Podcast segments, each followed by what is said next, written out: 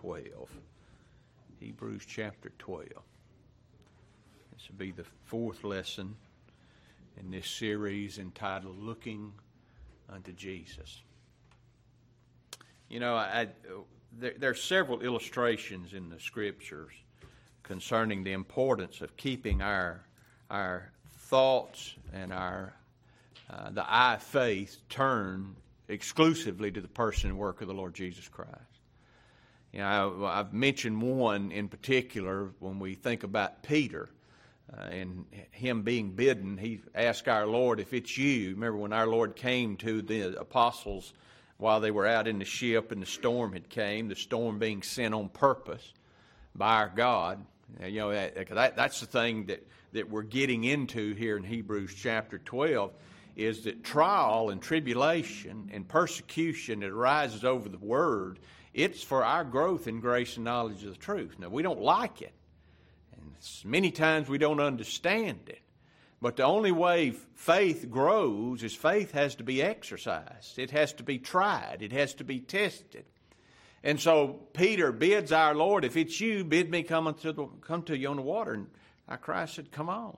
And Peter stepped out of the boat, began to walk on the water, and as long as he had his eyes firmly fixed on Christ, everything was fine. But the moment he took his eyes off the Lord Jesus Christ, what happened? Immediately he began to sink. He didn't lose his salvation. yeah, I've, I've heard men try to teach that. Is that that's what that he was in, in danger of losing everything. The worst thing could have happened was our Lord let him drown. He might have lost his physical life, but he could not lose that which had been purchased or would be purchased through Christ's accomplished death at Calvary. And it's the same for you and me as justified saints. And that's, that's one of the things that we have to keep in mind. And yeah, we, we, we stressed it so much through Hebrews chapter 11, and we continue to stress it.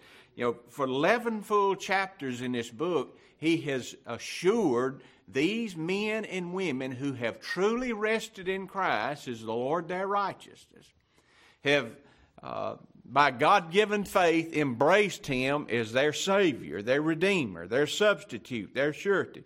That there is no possibility, no matter what the trial, what the circumstance, what the failure, what the sin, nothing can take us away from Him. We are, as He said in Hebrews chapter 10, and we have to, we have to understand this. He's perfected forever them that believe. So we're talking about, we're not talking about people that are on the verge of true believers are on the verge of losing their salvation. Nothing could be further from the truth. Nothing could be more of a denial of Christ's person and the work that he was sent to do when he came into this world.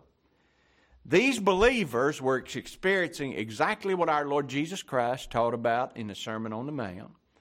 It is exactly the thing that the Apostle Paul stressed to those Galatia, the Philippian believers, those Gentile believers at Philippi, when he told them and told you and me, because we're Gentiles as well, that unto you it's been given on the behalf of Christ not only to believe on his name, but here's the thing to suffer for his name's sake.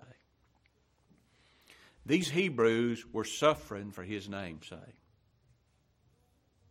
Both the elect justified saints and those who had professed that Christ was the Lord their righteousness. Now, many do that.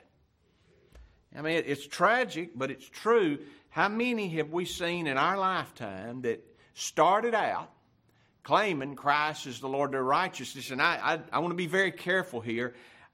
I don't, I don't, I, I hold out hope that though they might not be among us anymore, that they're still God's children, that they're still redeemed, that they're still justified sinners, that they're not mere professors of faith in the Lord Jesus Christ, but those who have truly been purchased of God, just fallen away. Not fallen away permanently, but backslidden, fallen into a place of indifference, separation, not using the means that God has given. Uh, to his children for their growth in grace and knowledge of the truth. Now, you used to immediately, I guarantee you, if you missed four or five Sundays, old Richard would have wrote you off. And I'm thankful that it ain't got nothing to do with what old Richard says. You know, I'm not your judge. It's God that justifies. And I'll tell you this much everybody he justified, every one of them, there is safe and secure is the one who did the justifying. Keep that in mind. I know people don't like to talk about it. Religious people, particularly those who are moralists, they don't like to acknowledge it. But listen, there is no depths to where a child of God can get themselves into of sin. Now, that's not making excuse, and I, that's not that's not giving you a way out to where you can say, "Well, Brother Richard said that there's there's nothing that I can't do." well, the reality is there's nothing that you can't do. And the thing is, but for the grace of God, every one of us in here would do exactly the things that are contrary to God. He's got to, He's the one who's able to keep us from falling, not ourselves. Nonetheless, those that are His, and that's what He's going to get to in this chapter as we move on through it. Every child of God, every one that Christ suffered, bled, died, redeemed by His obedience unto death, you know what He does? He chastens them. Doesn't punish them. Our punishment's done. Now get that right. You and I, those objects of God's eternal love, those men and women, elect sinners, redeemed, justified, sanctified, guaranteed that they'll finally, ultimately be glorified, they cannot lose what they have been given in Christ Jesus our Lord. It's impossible. But every one of them, if, if, if we go astray, what does the Lord do? He chastens us. Doesn't punish us because He punished us where? In Christ. All the guilt, all the penalty, all the condemnation of all my sins fell on Him. Past, present, and future. All of them. People say, well, I don't, that's just, that's, that, that, that invites a man or woman to live like hell. No, it doesn't. It falls back under this parameter. We love him because he first loved us. If you ever see him who loved you to the point that he gave, he, listen, he gave up his soul unto death. Not just his humanity, his soul suffered death. I can't explain that. If we ever get a glimpse at by God given faith of that, you will never use anything as an excuse to sin against your God. You certainly will never use anything in the scriptures or anything about grace to justify bad behavior. You just won't. Now, we want to pick up this morning here. We'd, we'd started looking at verse 2.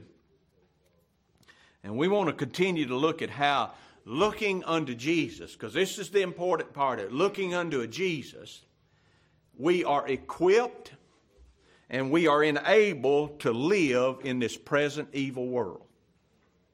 Apart from looking to Christ, we'll fail every time. Now we will. Last time we saw that, that Christ, now notice what he says, looking unto Jesus, and here's all we covered last week the author and finisher and you see, our is in italics, the author and finisher of faith. Now hold your place there and look turn over to a very familiar passage of scripture. Turn to Ephesians chapter 2.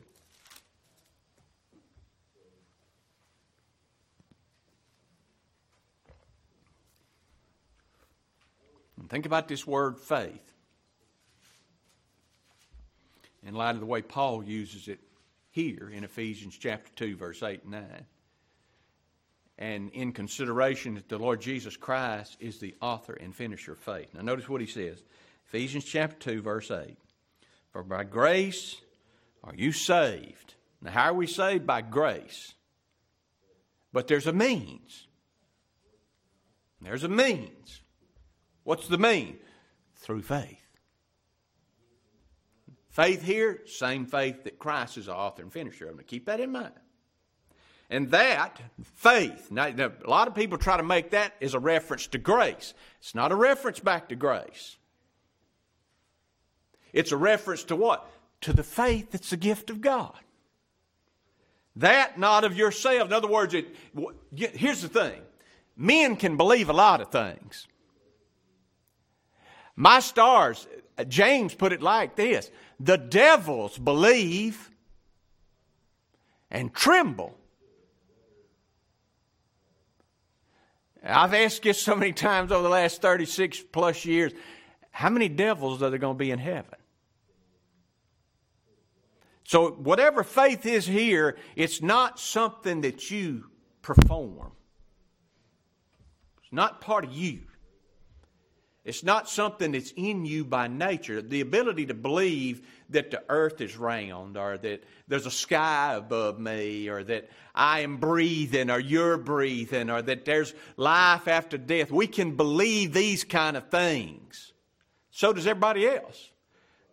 Men by nature believe it's better to go to church and not go to church. And that's true. We all believe that. Better to, to, to not murder than to murder. It's better to not commit adultery than to commit adultery. It's better to not steal or lie or cheat than it is to do the others. Everybody believes that. But this faith, which is a gift of God, allows us to look beyond just these things that everybody can agree upon and believe in and, and testify of. It allows us to see that even if we don't steal, if we don't lie, if we don't cheat, if we don't commit adultery, if we do love God as, as men command us to love, none of it, none of it equals a righteousness by which God can be just to justify you. That's not in you by nature. By nature, all of us think that if before, before true faith comes into our life, this gift of God comes to us in regeneration conversion, all of us think that our performance either shows our salvation or our lost condition. Is that can we agree on that?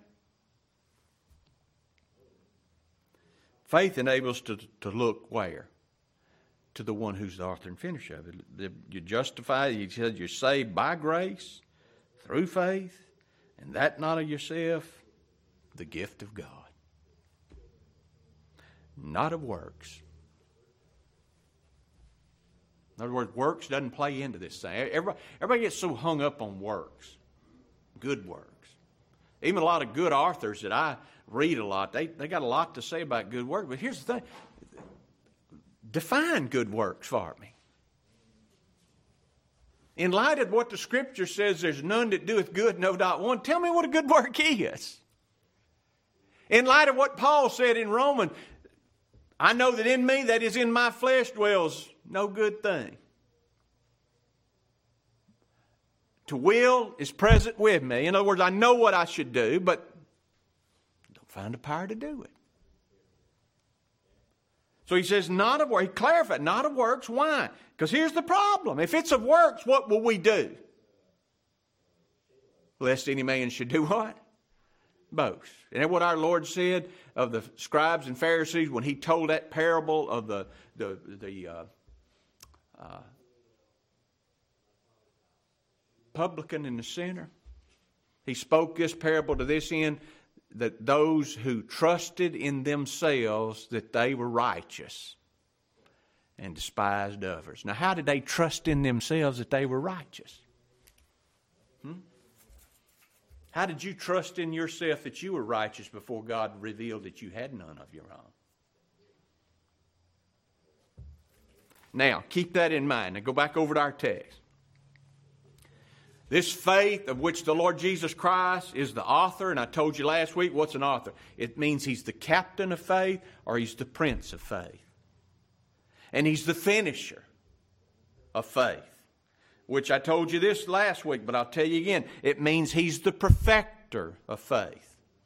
Or a better definition is this one who has in, in his own person raised faith to its perfection. So the only one that has raised faith to its perfection, who is it? It's not you or me. It's the Lord Jesus Christ.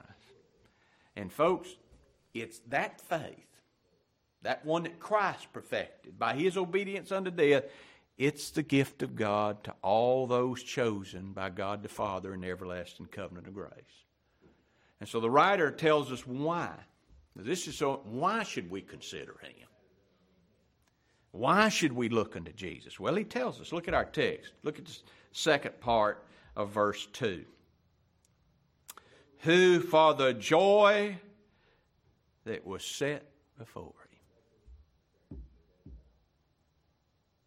You know, I'm 60, fixed to turn 65 years old. That's a ain't good southern word. It fix. I'm about to turn 65 years of age. Our Lord Jesus Christ lived only 33 years. And the scriptures tell us that all 33 years, what was he considered? A man of sorrows. Born in a humble beginning, King of kings and Lord of lords, but born in a borrowed manger, wrapped in swaddling clothes. Grew up a meager life, obedient to his father and his mother and when he began his ministry, he was, he was never loved and embraced, but what? Hated, rejected, ridiculed, and ultimately put to death. And he came here for that express purpose. Could you envision that? Born into this life, knowing that everything about your life, from your first breath to your last breath, was about accomplishing one particular. That that's all my life's about. It wouldn't, it wouldn't bring me much joy, would it you? But this, what did it do to him? Huh? The joy that was, he knew when he was born what was he going to do. He knew all along from the time that that humanity came into existence. Actually, we could trace it back further to that. He was the eternal God the everlasting Father, from how long? When it was just Father, Son, and Spirit in eternity past. And God, Jesus Christ, the same yesterday, today, and forever. He's always known what His what what was to occur in that humanity that He would be placed into, be in, in, incarnating. Gave him no grief, no sorrow. Though he did experience sorrow as a man, it was a joy to him. This joy, you know what it is? Hold your place there. Turn over to John 17. This joy is threefold.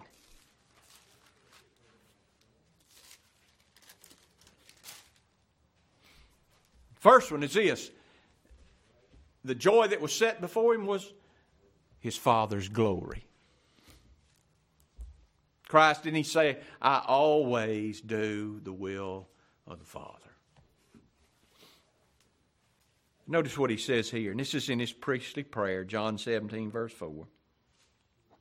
I have glorified thee on the earth. I have finished the work that you gavest me to do. So the first thing that he considered as the joy was what?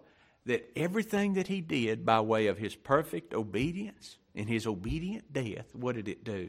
It glorified the Father. Yeah, I, when I think about glorification, and I and I think about the glory of God, because that's what glorification is. I always come back to that same point. When Moses was before the Lord and he said, If I found grace in your eyes, show me your glory. And God said, I'll do this thing that you've requested. I'll show you my glory. And he, in I think it's Exodus 34, that's Exodus 33. In Exodus 34, God hid him in the cleft of the rock. And it said that the Lord stood on the rock and declared the name of the Lord. That's his glory. What's the glory of God? His name. What's his name? Here's his name I'll have mercy on whom I'll have mercy and I'll have compassion on whom I'll have compassion. Now, that's His glory. Now, the scriptures answer how He can do that. He doesn't just do it indiscriminately. What does He have to do? For Him to have mercy and to have compassion, what does He have to do? He has to have satisfaction. And so the satisfaction is what? The only one that can satisfy God is who? I think that's one of the things that's lost by in in unregenerate mind. Well, it's not lost; it just can't be comprehended by the unregenerate mind. They think somehow another creature down here can do something that would satisfy an eternal God. The only thing that can satisfy one who is eternal must itself be what? Eternal. So he saw in his work, his accomplishment, his God man mediator, that who would be glorified? God the Father would be exalted in his covenant relationship to his people as a just God who will by no means clear the guilty, and yet at the same time a Savior. But here's the second thing.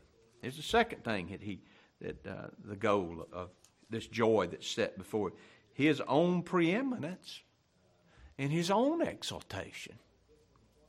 Christ said, and, and I, if I be lifted up, I be exalted to the point of penupulence, I think that's the word to the highest point, what happens? I, if I be lifted up, will draw all to me. Look here at verse 5, John 17. And now, O Father, glorify thou me with, with thine own self Glorify thou me with thine own self, with the, listen, with the glory which I had with you before the world began. Religious people think somehow or another that this work of salvation and redemption somehow makes Christ more glorious. Huh? What our Lord say right here? What glories He want to be glorified with? Not anything that he's done down here, but what? With the essential glory he had is who? Do you realize that when this is all over, said and done, we are going to be, as God's elect, His redeemed sons and daughters, we are going to be the beneficiaries of eternal bliss. But it is not going to change this God one iota. He's the same, unchanged. And that makes me grateful. How about you? That he, he's not changed by any of it. Here's the third thing the full, free, eternal salvation, all those the Father had given him. Look over at John chapter 6. Look at verse 35. John 6 35. Jesus said to them, I am the bread of life. He that comes to me, which that's the same as believing, he that comes to me shall never hunger, and he that believeth on me shall never thirst. But I said unto you that you also have seen me, and you believe not. All that the Father giveth me, what do they do? Notice it, make the connection. I am the bread of life. He that cometh to me shall never hunger. And he that believeth on me shall never thirst. And here he tells us who's going to come. All that the Father giveth me shall come to me. And him that cometh to me, I will in no wise cast out. For I came down from heaven not to do mine own will, but the will of him that sent me. And this is the Father's will which hath sent me, that of all which he hath given me, I should lose nothing, but should raise it up again at the last day. And he said, Now I always do the Father's will. This is the will of him that sent me, that everyone which sees the Son, believes on him, may have everlasting life, and I will raise him up at the last day. And listen to me, these three goals that was the joy set before our Lord Jesus Christ are inseparable. Christ is our substitute and our mediator and our surety. Where's he at right now? He is exalted and sits at the right hand of the majesty on high because he has revealed and he has honored every perfection of God's character in saving sinners. And see, th- this was the goal of Christ's humiliation. This was the goal of his suffering. This was the goal of his death. And this goal that was always before his mind enabled him to endure the cross, including everything that led up to his death. That's the joy.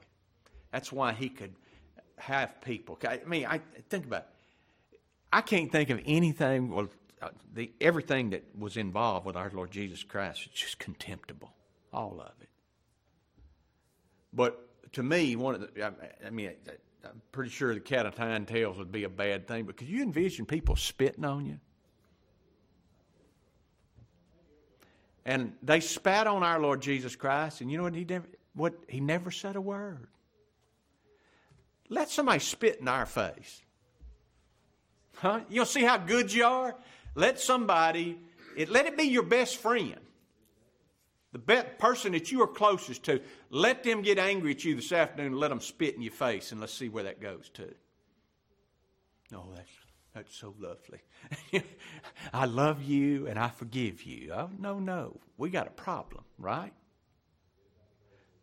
Our Lord Jesus Christ never said a word. I was thinking about this this week. This probably this would get this banned from Facebook. I'm going to tell you what. A lot of people of a lot of different races are now trying to promote the idea that our Lord Jesus Christ was some kind of social justice warrior.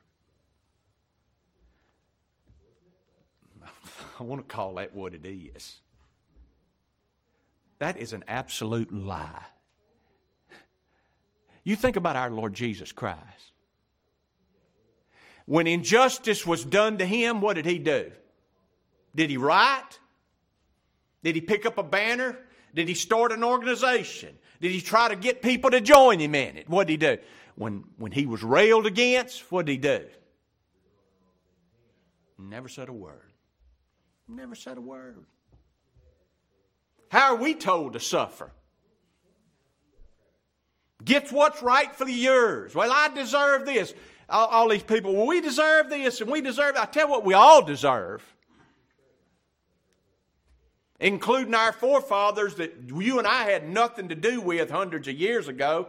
And when, uh, when, when you look at slavery today, I think it was contemptible. It was wrong. It was evil. It was vile. But how, how can we be held accountable for that?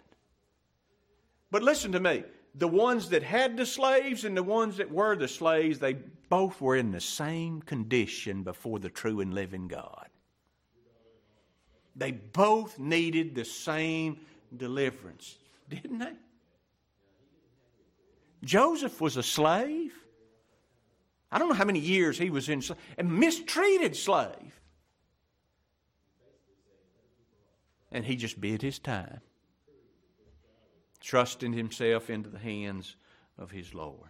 Here's the next thing despising the shame. Turn back over to our text. This phrase, despising the shame, denotes that compared to his threefold goal, the shame involved in his state of humiliation, you know what? It was nothing. It was nothing. Now, when we consider his shame, which is beyond our comprehension, how much more valuable is the goal? Because he had to go through it.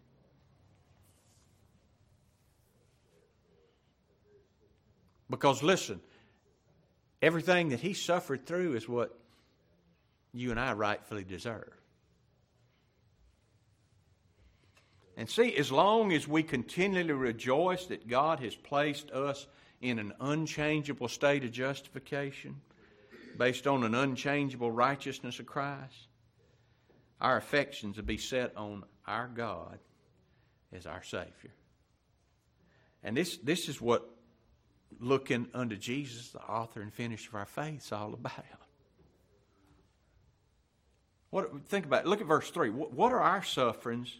What are your sufferings? What are my sufferings compared to Christ? For consider him that endured such contradiction of sinners against himself, lest you be wearied and faint in your mind. We, all of us, have a woe me complex, don't we?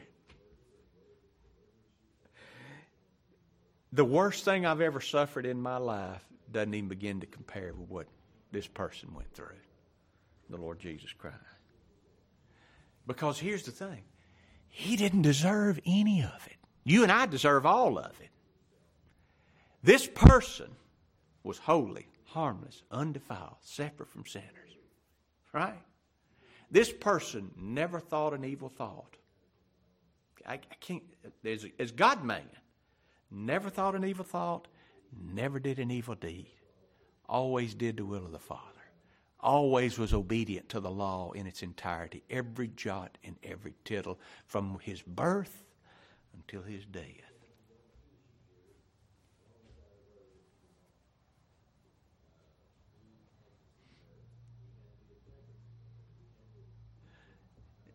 You think uh, all of his sufferings, they were for us.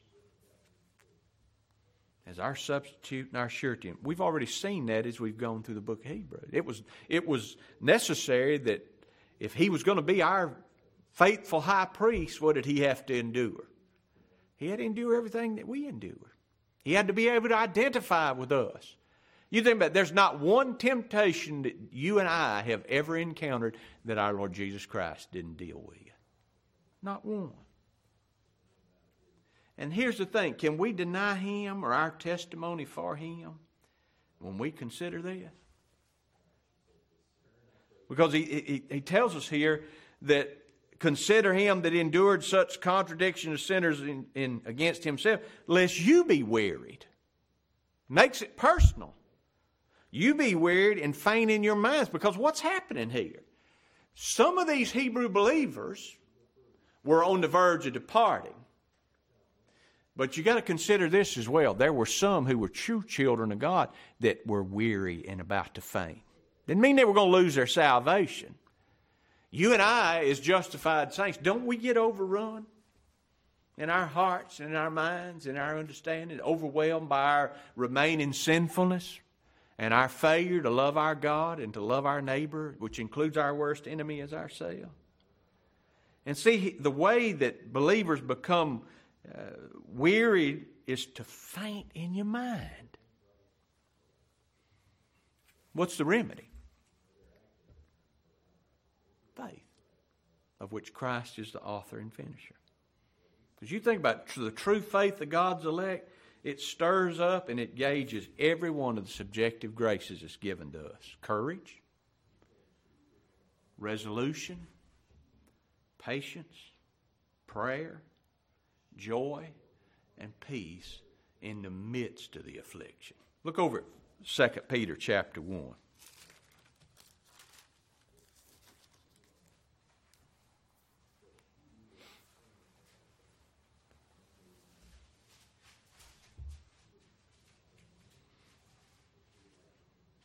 Look at verse 2. 2 Peter 1, verse 2. Oh, let's back up and read verse 1 as well. Simon Peter, a servant and an apostle of Jesus Christ, to them that have obtained, what have they obtained? Like precious faith. Jesus Christ, the author and finisher of faith. What have we obtained? We have obtained like precious faith with us. How did we obtain it? Through our good works, through our morality, through our faithfulness, through our perseverance. No, through the righteousness of God and our Savior Jesus Christ. So, where's the emphasis to be? On the righteousness of God our Savior and His Son, the Lord Jesus Christ. That's what he's been talking about, looking unto Jesus. Peter understood it. Grace and peace to you be multiplied unto you through the knowledge of God and of Jesus our Lord. According as his divine power hath given us all things that pertain unto life and godliness through the knowledge of Him that hath called us to glory and to virtue. Now look at this list. Whereby are given unto us exceeding and great and precious promises, that by these you might be partakers of the divine nature. And that, that word partakers there means be in fellowship. It's the same word that's used when John used it over in 1 John. Uh, he, he made this statement. He said, uh, that which we have seen and heard declare we unto you, that you also may have fellowship with us. And truly, our fellowship is with the Father and with His Son, Jesus Christ. So he's talking about how we fellowship with God. He's not talking about we get some divine sinless nature imparted into us that enables us or that it itself does not and will not and cannot sin. That's not what he's talking about here. And have escaped the corruption that is in the world through lust. And besides this, now we've been given exceeding great and precious promises. He says, besides this, giving all diligence. In other words, this ought to be our life's work. Add to your faith virtue, and to virtue, knowledge, and to knowledge, temperance, and to temperance, patience, and to patience, godliness, and to godliness, brotherly kindness, and to brotherly kindness, charity. Well, those are the things we're to do. Now, notice what he says next. For if these things be in you and abound, that you that they make you that you are neither barren nor unfruitful in the knowledge of our Lord Jesus Christ. What's the flip side of that? If those things are not abounding, what will you be? You'll be f- fruitless in the knowledge of our Lord Jesus Christ. In other words, it, it, it won't give you comfort, can't give you assurance, can't give you peace of mind. Again, we see that, that looking unto Jesus is satisfying all the conditions of our salvation. It's the remedy that's proposed to us. Look to Christ. It's the remedy proposed to lost sinners. Where, do we tell sinners to look? Look to Christ. Look to Him as the Lord your righteousness. I, that's not an offer.